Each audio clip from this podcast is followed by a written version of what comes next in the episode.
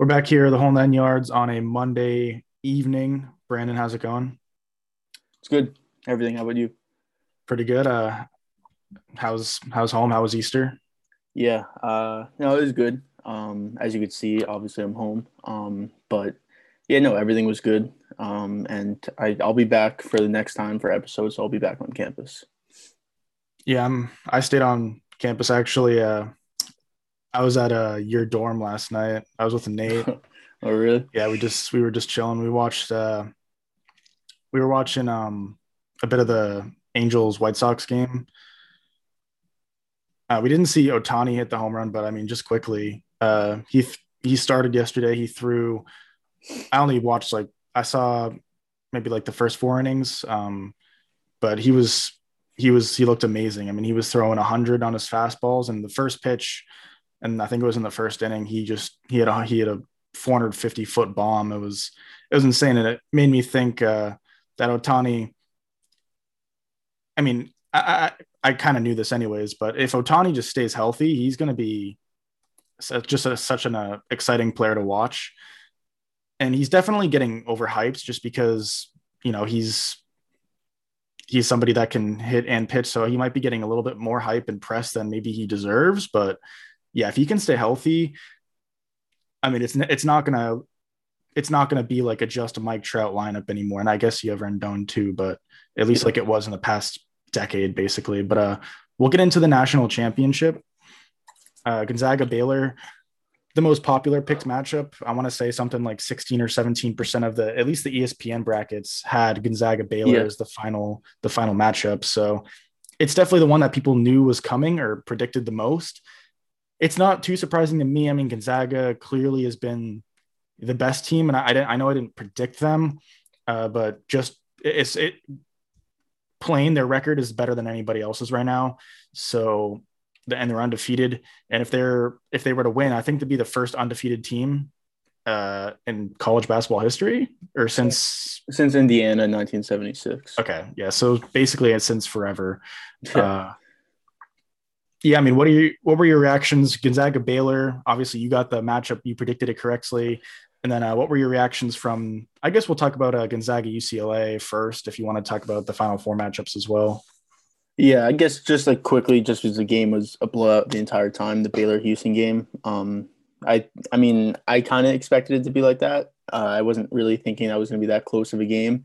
Uh, and they were up, I think, 20 the entire game. Uh, you get in the first half, that game was over, but uh, yeah, I think most people expected that. But the Gonzaga UCLA game, um, that was close throughout. I mean, Gonzaga was trailing most of the first half. I think they trailed in the first in 10 minutes of the first half, and that was all they trailed in the rest of the tournament combined. Uh, so that was clear. This is clearly their toughest matchup of the tournament so far, uh, probably by the most least expected team, I guess, since the first round, obviously. Uh, and yeah, I mean, it was a great game. The ending, um, I mean, at the end of regulation, you had the charge call, which I, it was a charge. I think some people were saying that they thought it was a block or it should have been a no call. I, I think it was clearly a charge. He was not in the restricted area and he wasn't moving. So I didn't really understand that. Uh, but that was the end of regulation. And then you had overtime uh, where you had big shot after big shot. Um, Timme, I think he had the first six points uh, coming out of overtime. Then you had Juzang had, I think he had maybe six points also in overtime, but he had the big basket at the end to tie the game. And then you obviously had Suggs hit the half court shot from three uh, to win the game. So yeah, I mean, it was a great game. Um, probably the best game in the last five years, probably since the Villanova UNC championship game in 2016 uh, at least like in terms of just back and forth, great shot after great shot, and then obviously a buzzer beater to win. So yeah, it was an overall great game. Um, Gonzaga definitely didn't play their best game, but they're you know there's a reason they're 31 and 0 is because they can win games like that. So yeah, it was definitely a great game though. Yeah, it's one of the most exciting college basketball games I've watched since yeah, you're probably right. At least probably like 2016 ish. And my biggest takeaway from that game was basically it's it's the first time, at least in the tournament, that Gonzaga has looked mortal. It's the first game that I was, you know, questioning their win. I was like, are they actually going to win this game? I'm not sure. And you know, once, um, once he hit the layup to to tie the game at 90, I was thinking, wow, like Gonzaga might actually, you know, lose the game potentially. But obviously, Suggs, I mean, lucky or not, it was an amazing shot. Uh, yeah. yeah, I mean, I, I don't think it it doesn't affect his draft stock. Not that that's super related, but I mean, he's going to be a top four or five pick. Honestly, he's going to be top four top or five. five. He might even rise a little bit more than that. Uh, yeah, it was an amazing game. The championship game. I mean, I'm assuming you're going to stick with what you had originally. I'm assuming you're taking Gonzaga. I have to take Gonzaga too. It, it's tough because, I mean, I think Baylor can definitely win, but I mean, Gonzaga hasn't lost yet. They've basically they destroyed the whole tournament up until the UCLA game, in which they didn't play a great game. It was not. It was not like their first what um, four games that they've played in the tournament. So they didn't play a great game and they still managed to beat a UCLA team that beat Michigan. Granted, they didn't have their best player, but still they beat a one seed and as, a, as an 11 seed, and they had to play to get into the tournament in the first place. So I mean, that was a that was a gritty team that they they outgritted at the end there. So I have to take Gonzaga. I think this is I think this is their team. They've had a bunch of good teams before, dating very far back, all the way to like, I mean, early early 2000s and before that as well. So I think this is the team that wins it. I think they think they win this game. I think it'll be close. It'll be close. I don't think it's going to be a blowout, but yeah, I mean, before the tournament started, I like you said, I predicted this matchup, and I predicted 77 to 72. And if you look at their scoring patterns throughout the tournament, Baylor's been around 70 points, and Gonzaga's been around 80 points, at least on average. So um, I mean, I'm just, you know, that was a score I predicted, but it does seem like that's probably what it's going to be like. It's going to be a close game. And I mean, if, if Baylor's going to play like they played against Houston, where um, they shot 11 and 24 from three and 29 and 55 from the field, I mean, if they're going to put up numbers like that, then it's going to be tough because Gonzaga is, you know, their defense, they haven't played great teams. Obviously, they're not in a great conference in the regular season. And then so far in the tournament, they haven't played the toughest teams. I would probably say USC was probably the toughest team they've played, but they just dominated USC. So I don't even know how much I could look into that. Uh, but I would say that if Baylor is hot from the field, or at least from three, Gonzaga is definitely going to have trouble because they could put up points. I mean, I think in the regular season, they were probably, I don't know exactly what they averaged, but it had to have been at least 80 points, maybe even close to 90 points per game. Uh, they just score a lot of points. I mean, obviously, you have Timme, you have Suggs, uh, you have uh, Ayayi, I think that's how you say his name. Um, he was really good in that UCLA game also.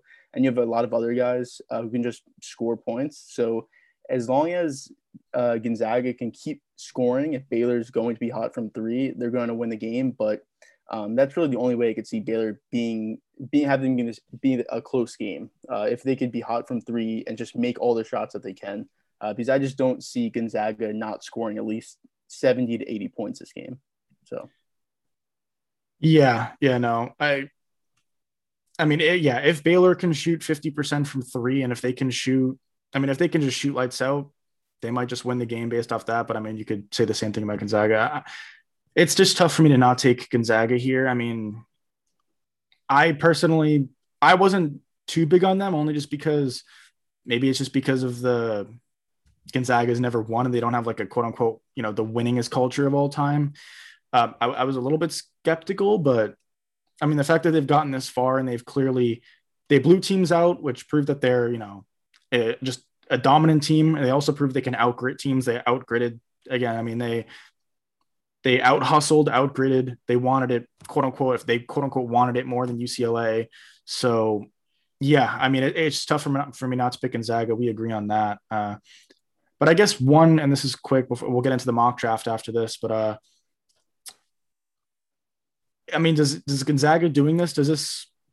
I guess if you look at somebody like a uh, college like Duke, Kentucky, other colleges like that, maybe like a Kansas, if you were like all the top colleges for basketball, does this? I mean, is this a trend that the the one year wonder type of college thing, uh, one and done? I mean, is that at all taken a hit from this tournament? Do you do you look at Kentucky and say that they're just not going to be the same anymore now that I mean, we've seen athletes and this we will see how it goes in the in the future years but teams people might just not play for the NCAA NCAA they might just go into the G League or they might just take a year off do what LaMelo did.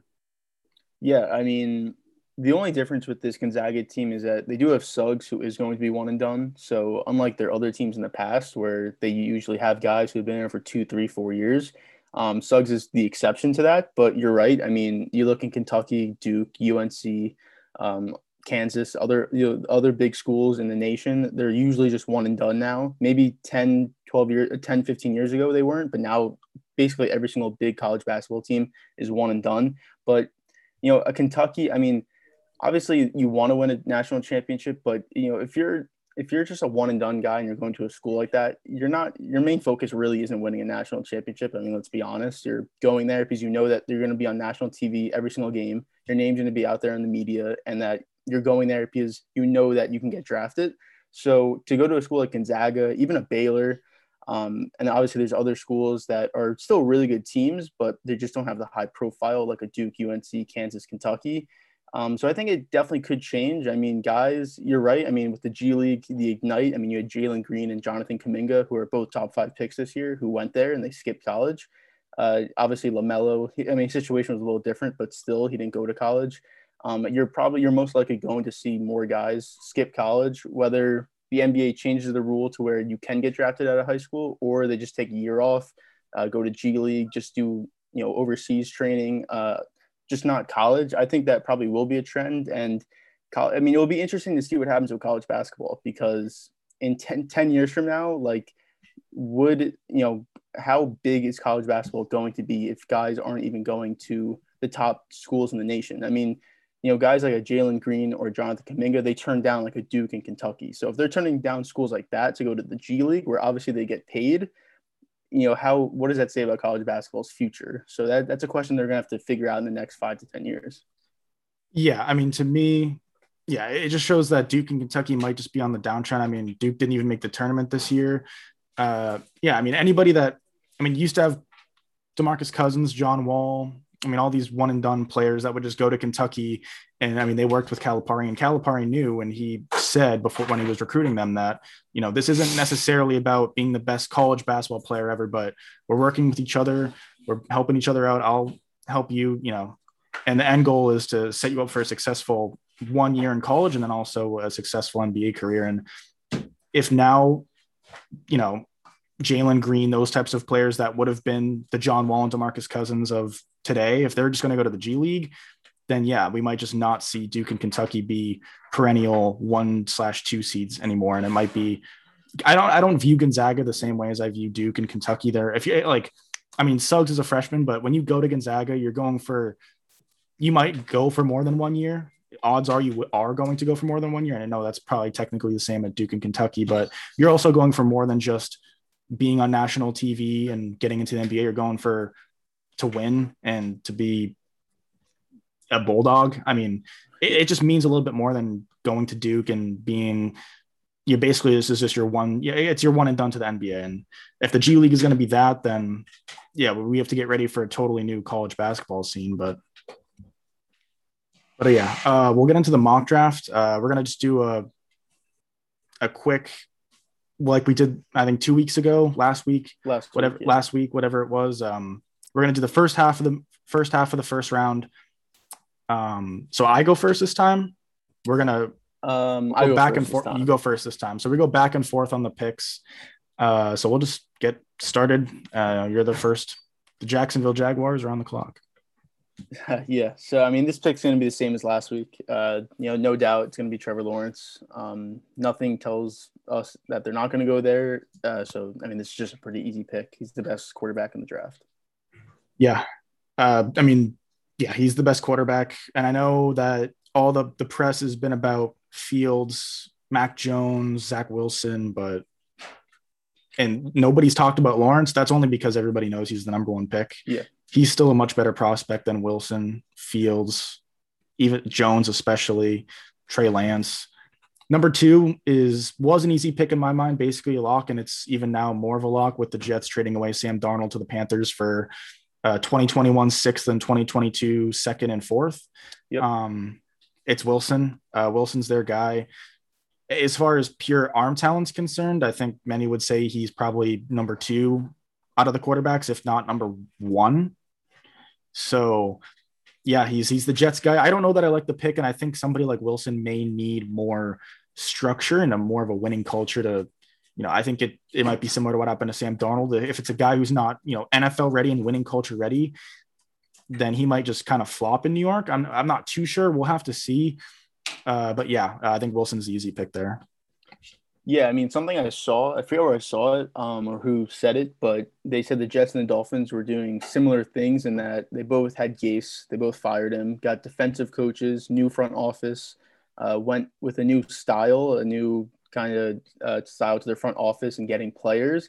And obviously, the Dolphins drafted Tua last year, and it obviously now the Jets are going to draft Zach Wilson. That's now official, obviously with the trade of Darnold. So it, if the, both those situations work out, obviously the Dolphins has worked out. The quarterback is still the question, but the rest of the team is looking pretty good. So if the Jets can work on the other pieces first, and then the quarterback, obviously will happen for this year. But if you can work on your other pieces and elevate them, then your quarterback is going to be better no matter what. Even if he is bad, if your other pieces are better, the quarterback is going to look better and your team is going to win games. And then the hope is that the quarterback that you draft second overall actually is going to be a top 10, top five quarterback one day. Uh, but I think the I think trading Darnold, I mean, some people were saying that, you know, they couldn't get a first round pick for him. I don't think you were going to get a first round pick for him. I just, you know, he's still 23, but he just hasn't shown anything, whether it's his fault or the organization's fault, which I think you can blame the organization for that. But still, he hasn't shown much, anyways. So getting a second round pick, a fourth round pick next year, and a sixth round pick this year, I don't think that's terrible. I think that's I think that's good. I think it works out for both sides. And when we get to the Panthers, we could talk about their situation. But I think that the Jets making this trade, I think, and obviously having Joe Douglas, having Robert Saleh come in, I think they're moving in the right direction, kind of like the Dolphins were uh, two years ago. Obviously, when they hired Flores, they got rid of you know, they both traded really good safeties, one Minkah Fitzpatrick, one Jamal Adams. They draft the quarterback, they build the other pieces up. So I think it was the right move to do. And yeah, you're right. Zach Wilson, it's it's official. He's going to be drafted second overall. Yeah, I think as far as the compensation is concerned, yeah, I think you got basically as much as you would have as much as you could get. I think the only team that might have been able to give more or was able, was willing to give more is probably the Pats in your own division, and you're not going to trade Darnold in the division, even if the Jets don't believe in him 100. percent I mean, you don't trade a quarterback with at least a little bit potential in the division. It just wouldn't make sense unless again you just were completely completely out on him but i don't even think the jets were necessarily that i just think they wanted the full rookie contract again and a, and a fresh restart and i think they knew that Darnold would be better probably somewhere else. So yeah uh, we'll see on wilson but uh yeah you're you're on the clock for three.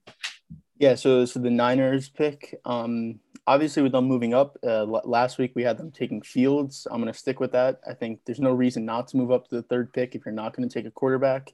Uh, so obviously with lawrence and then wilson fields is going to be the next guy available um, i'm not sure how much i love fields but he's gonna he's he's the quarter he's the top quarterback who's going to be there at number three so clearly they like him they knew that he was going to be there at three so again i'm not sure how much i like him but i mean he's the guy there so you have to take him I mean, the rumor is that they're taking Jones, and I don't. If you if you're giving me the chance of you know if you're trading up to three, right?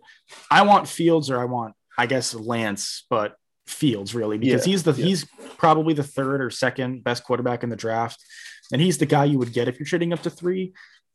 I know, you know, if you like Jones and you're in love with Jones, if Shanahan's in love with Mac Jones, you know, you trade up to three, theoretically speaking, to, uh, you know, assure the fact that you get him. But I honestly think you could have got Mac Jones at probably six, probably six at the. He's to go at six, probably at the earliest. I would assume. I, I don't. He just wouldn't go at three. Uh, so you know, as far as that's concerned, I don't think you had to trade up to three to get Jones. But if I, I honestly, I mean, I don't know. You can debate how a mock draft should be done, whether we're picking on who we think they will pick or who we think they should pick. Uh, I mean, what's your thoughts on Mac Jones versus the field of other quarterbacks available? Well, I would definitely say Fields is, even though I'm not, I'm not sure how much I like him, he's definitely the third best quarterback. I mean, he played in the Big Ten and showed he has the skills and the talent to be a top, you know, at least a pretty good quarterback in the NFL. Um, but Lance, obviously from North Dakota State, you don't exactly know. Obviously, the competition he's playing isn't great, and he showed flashes, but nothing amazing, I would say. And then Mac Jones, obviously played in the SEC, but you know, it's almost like Tua, where I think obviously Tua is more talented, but you're the quarterback of Alabama, so you're most likely going to be better than you really are, just because you have a you basically have an NFL offensive line and NFL skill players all around you. So I wouldn't. I would definitely be lower on Mac Jones. Um, but yeah, I think Justin Fields. I mean, if they're going to take Mac Jones, I think that's I think that's a little crazy. No matter how much you like him, because you, you're right, you could easily get him probably past ten if you really wanted to. Uh, so if they're moving up to three, I feel like you almost have to take Justin Fields.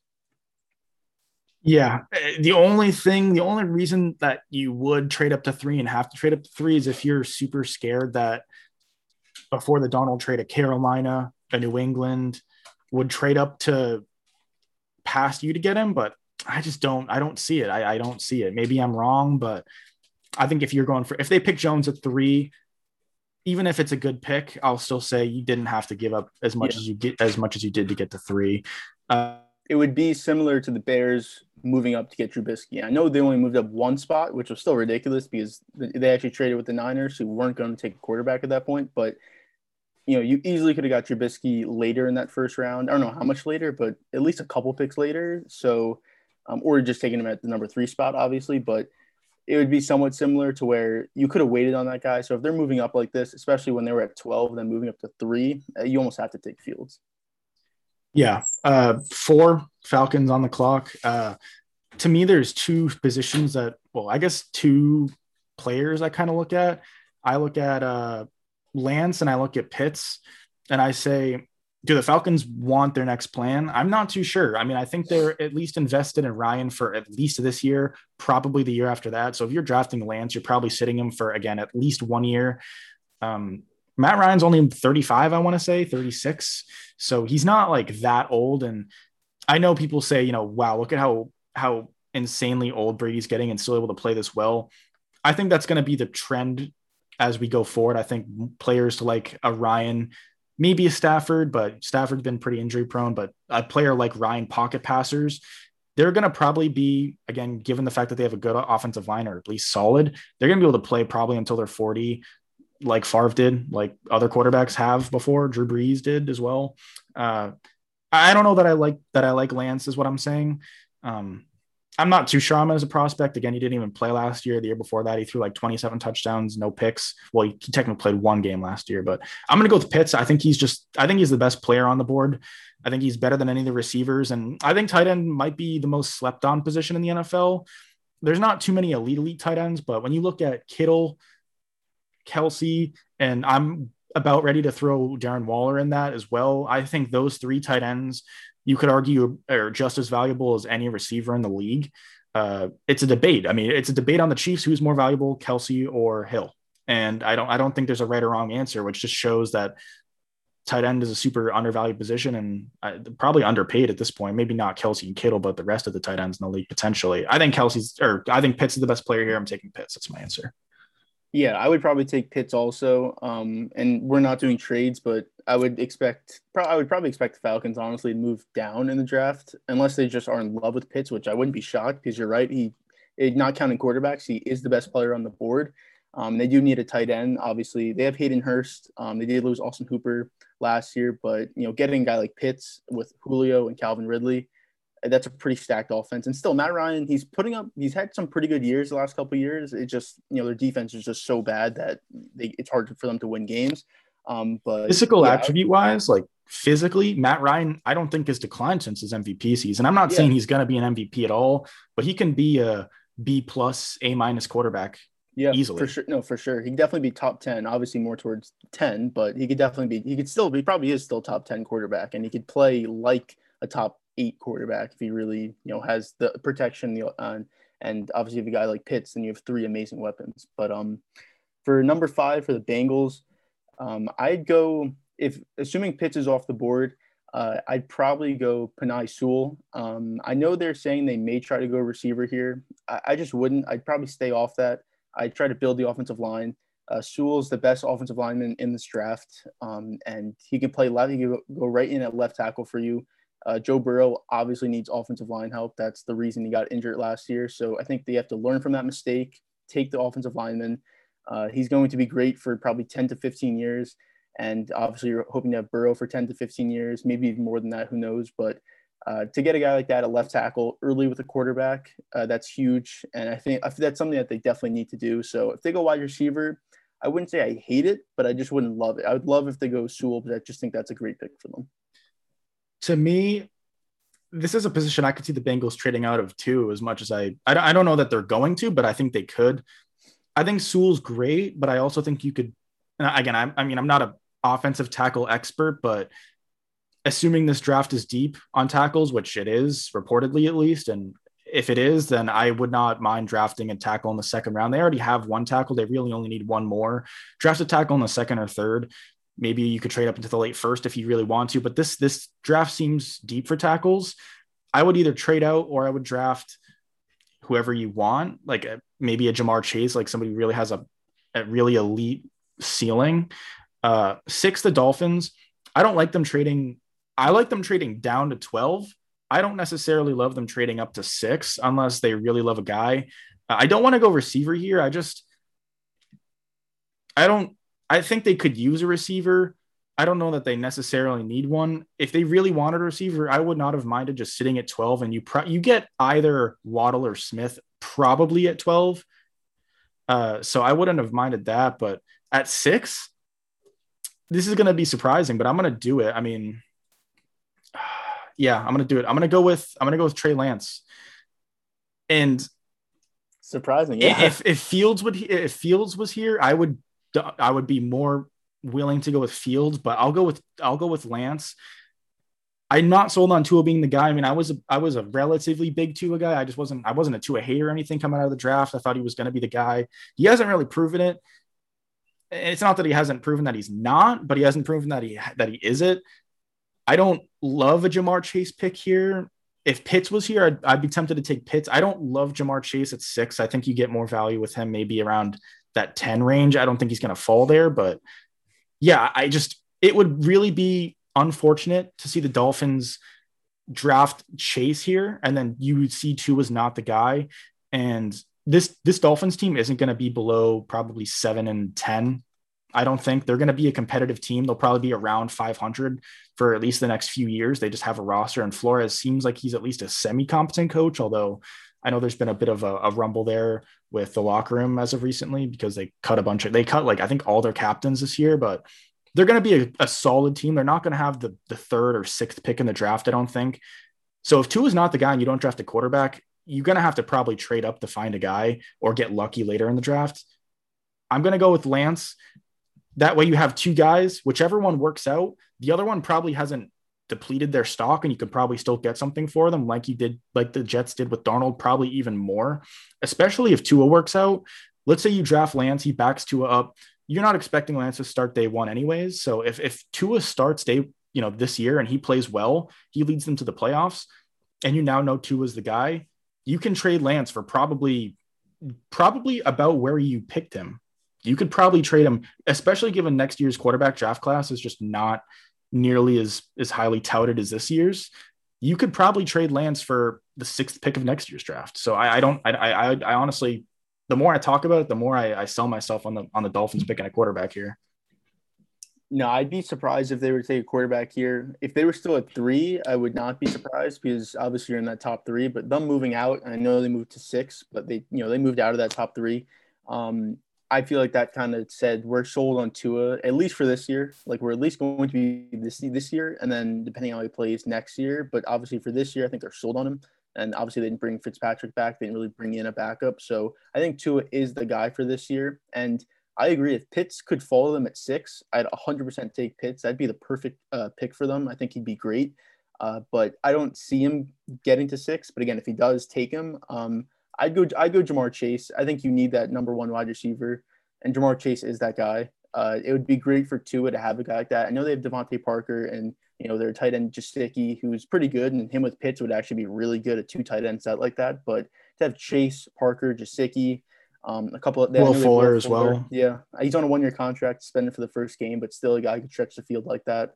Um, again, I'm not sold on Tua. I was never sold on him out of the draft. I was more Herbert than Tua, but I think for this team, the team where they're going, um, and if you take Chase, I just think that's a huge weapon for someone. And, you know, you kind of forget he had that hip surgery in 2019. I don't know if he was fully recovered from that in 2020. So this will be a huge year because if he shows some flashes, and I know he wasn't running, obviously they fired Chan Gailey, their offensive coordinator, got a new one in there. Um, so if he can run a little bit more and just be more active and mobile, and obviously his arms gonna have to be better um, and look more like the 2019, 2018 Tua from Alabama, then you know that you made the right pick at that point. Um, no matter, I mean, maybe Herbert could be better, but you know at least it's a good pick, not a bad pick. Uh, and getting a guy like Chase would just be huge for them on the outside. Uh, but for number seven, the Lions, you know, this is kind of a tough pick. Um, there's a couple other different ways you can go with this, um, but I'd probably go Micah Parsons here. He's probably the best linebacker in the draft, and he's you know he has the character issues uh, that he's had at Penn State, but the talent. There's no question that he's one of he's the most talented. Uh, I guess he's probably the most talented defensive player in this draft. I mean, everyone that we've talked about has been offense so far, so um, if he can just stay straight, and I don't know about going to Detroit is exactly the right place to go for him, but um, he's going to be a, he would be a great linebacker for them. Obviously, they have Dan Campbell as their new head coach. He's kind of like a fiery guy. It's the whole point of him. Um, I think you bring a new culture in there. We'll see how the Goff turns out, but obviously you're going to stick with him for at least this year. But getting Parsons in there, I think would be a really good pick. Um, and based on everywhere else on the board, you know, I just think that's a really good pick for them seven to me, if Chase falls to seven, this could be a place where you potentially go with with Chase at seven. I, I don't I don't think they're like I mean, you lost Golladay, obviously, you lost Marvin Jones as well. Yeah. You could totally use a guy like Chase. I don't hate Parsons there. I I don't to me, I I just I think if you're gonna draft Parsons and we're not doing trades, but again, I think Parsons gets more value around 10, 11, 12, more so than seven.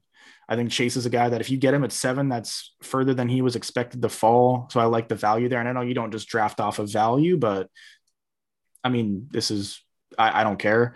Uh, number eight, the Panthers. This, this is tough. I mean, so they're not going to draft a quarterback. I would assume if they were, they'd have to draft Jones in this draft. So I, I don't love that at eight. This is where I go with Ja'Marr Chase, uh, best receiver, I think if he falls to eight, that's that's beautiful for Carolina. So yeah, I mean, if he could fall to eight, um, again, I, I would have him go into the Dolphins. But if he falls to eight, I would definitely take him. Um, if he's not on the board, I'd probably take Rashawn Slater. I mean, obviously, you just got Darnold, who you'd hope would be your quarterback of the future. So get an offensive tackle like that, where they've kind of lost pieces on their offensive line in the last couple years. Um, so to get a guy like Slater, the second best tackle uh, in this draft, I think would be a good pick too. But if Chase is there, I would definitely take Chase. Uh, so number nine for the Broncos.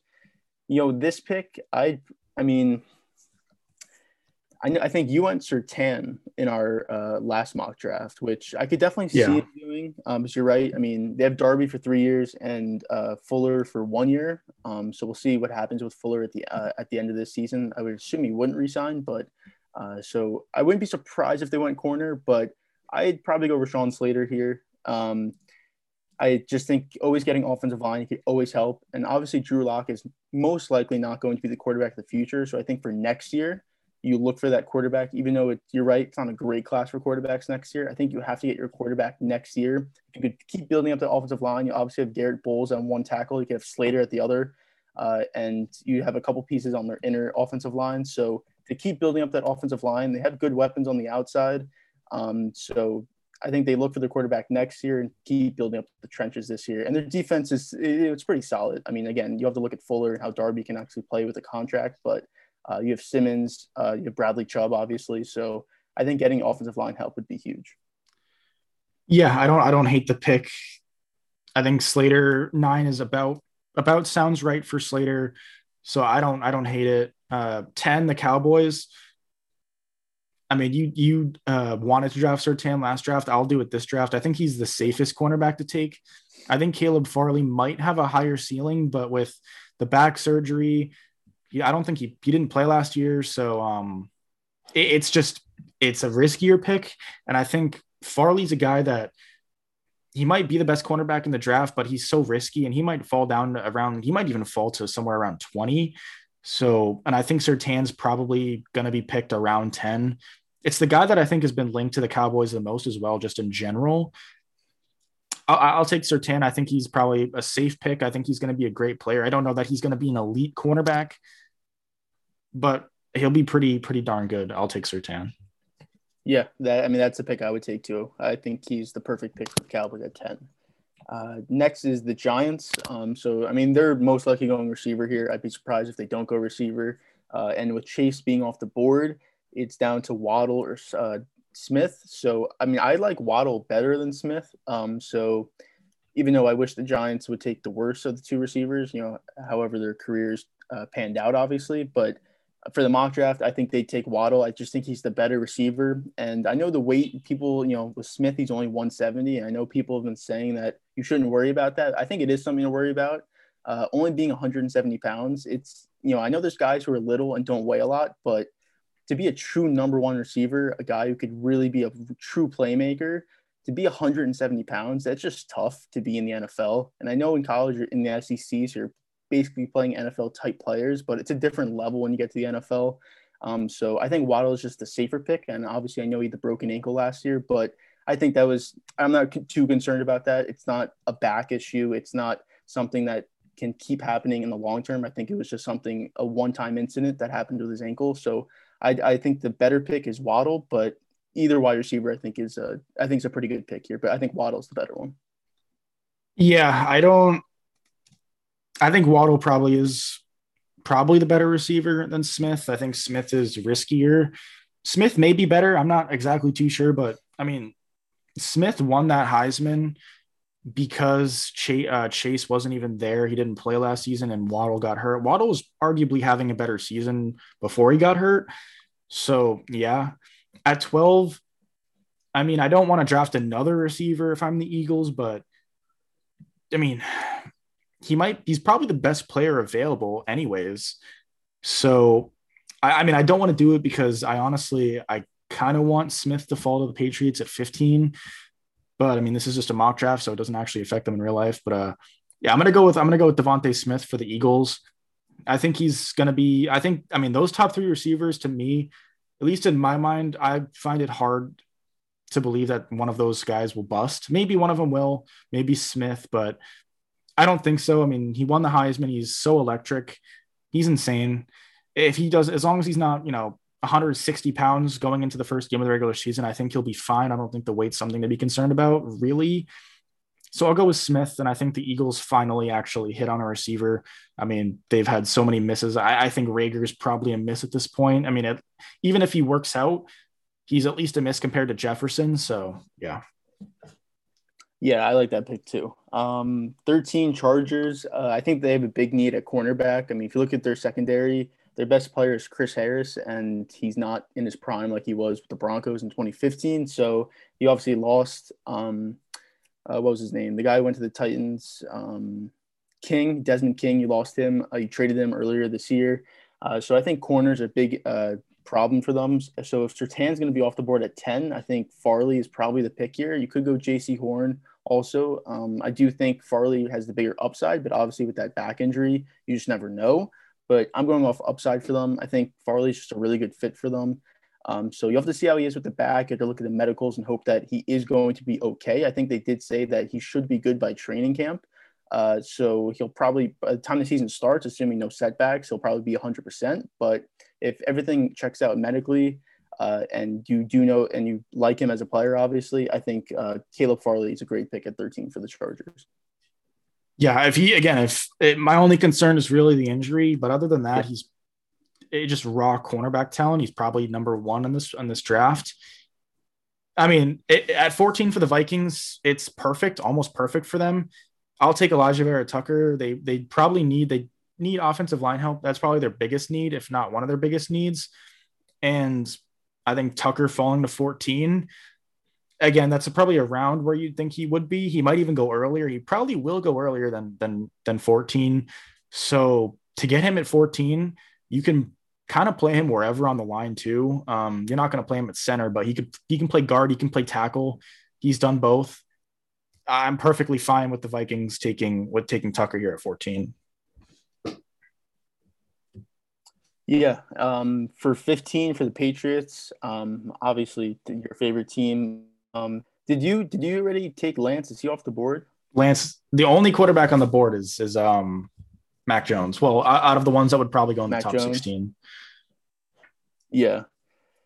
See, I mean, I'm kind of stuck if I would go Jones to see, you know, obviously this year he wouldn't start with Cam, you assume, unless Cam plays really bad. I think. I mean, I think if you draft Jones, he can start day one.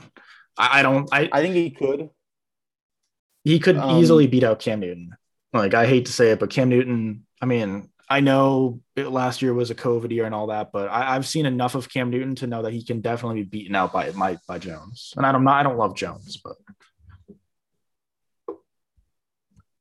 Yeah, I mean, I think I'm gonna go Jones. I I'd probably like to go with a different position, but I think I'm just gonna go with Jones, uh, just for the reason that he could possibly turn out to be someone for them. Um, obviously, Cam's not going to be the answer. No one that you have right now is the answer. So, I think if they like Jones enough, I think you could take him at 16 um, and hope that he could turn out to be just a, you know a pretty good quarterback. Obviously, you'd hope they could be a really, but I just don't think he's going to ever reach that. Uh, maybe in a perfect system, but I think you could, if there's no wide receiver, I definitely take a wide receiver if there's one there, the top three. Uh, but assuming there's not, I would probably take Mac Jones. Yeah, I think it's Mac Jones is you'd assume he'd probably go somewhere around 15. If he if he were to slip past 15, that's when you'd start seeing teams call other teams and try to trade up. So I don't see him falling past probably I don't see him falling past probably 15 or 16. And he might even go three to the 49ers. So I don't think it's a horrible pick. Yeah, I, I, think Smith eh, or Waddle, probably Smith though, is your best like player on the board type of pick compared to Jones. I think that's more like value at 15 probably, but but yeah, I mean, I, I don't hate the the the Jones pick. If he's the guy and, and Belichick loves him, he's the guy. And he, as far as his pro day and his, his physical attributes are concerned, he's proven that he's not just going to be or he doesn't have potential to be a mobile guy. He can be mobile. He can be he can he has Mahomes speed. I think he ran a 4.8 or something at the at the 40 uh, for the 40 yard dash, and that might be slightly inflated because there's no combine, but, but yeah, I think he can be more than like a, a stand in the pocket type of passer, uh, which is good for obviously for current NFL days.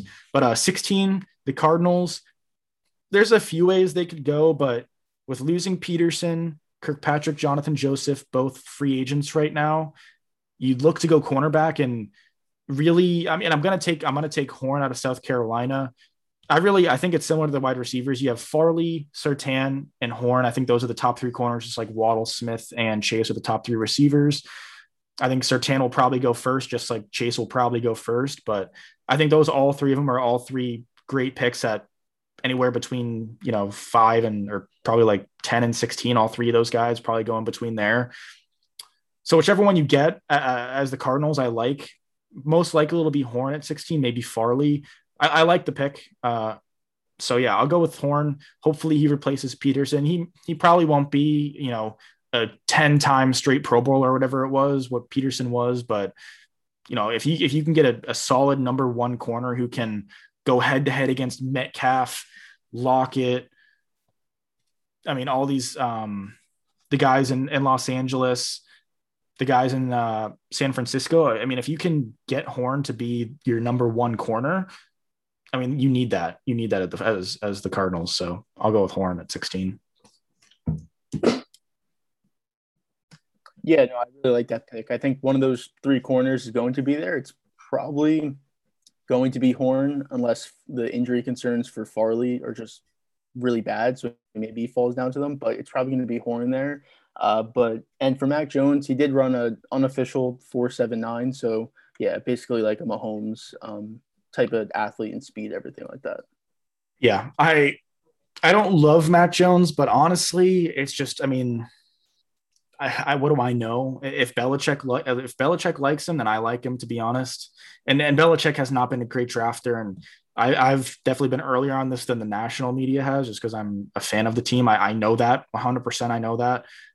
But again, if the head coach likes him and he's sold Kraft and he's sold the team on on him being the number one guy, and Belichick scout guys love him. If Saban loves Mac Jones compared to Tua, I mean, hey, getting your number your your guy at 15 it's huge, obviously. So yeah, yeah, but uh, that was the mock draft. That was that's the episode. Appreciate everybody who stayed to the end. Um, yeah. Uh, so we'll be back. I mean, any last words before we um, I guess the, the, next this time next week we'll each do our own draft. So instead of just going back and forth on picks, we'll each do our own 16 first picks. Um, so that'll be our last mock draft before the actual NFL draft happens. Um, so I guess just look out for that next week. Yeah, but I uh, appreciate everybody stayed to the end. Stuff in the description, bunch of stuff. Feel free to sub, like, notification bell, all that type of stuff. We'll be back Thursday night, Friday at noon ish. So uh, stay tuned.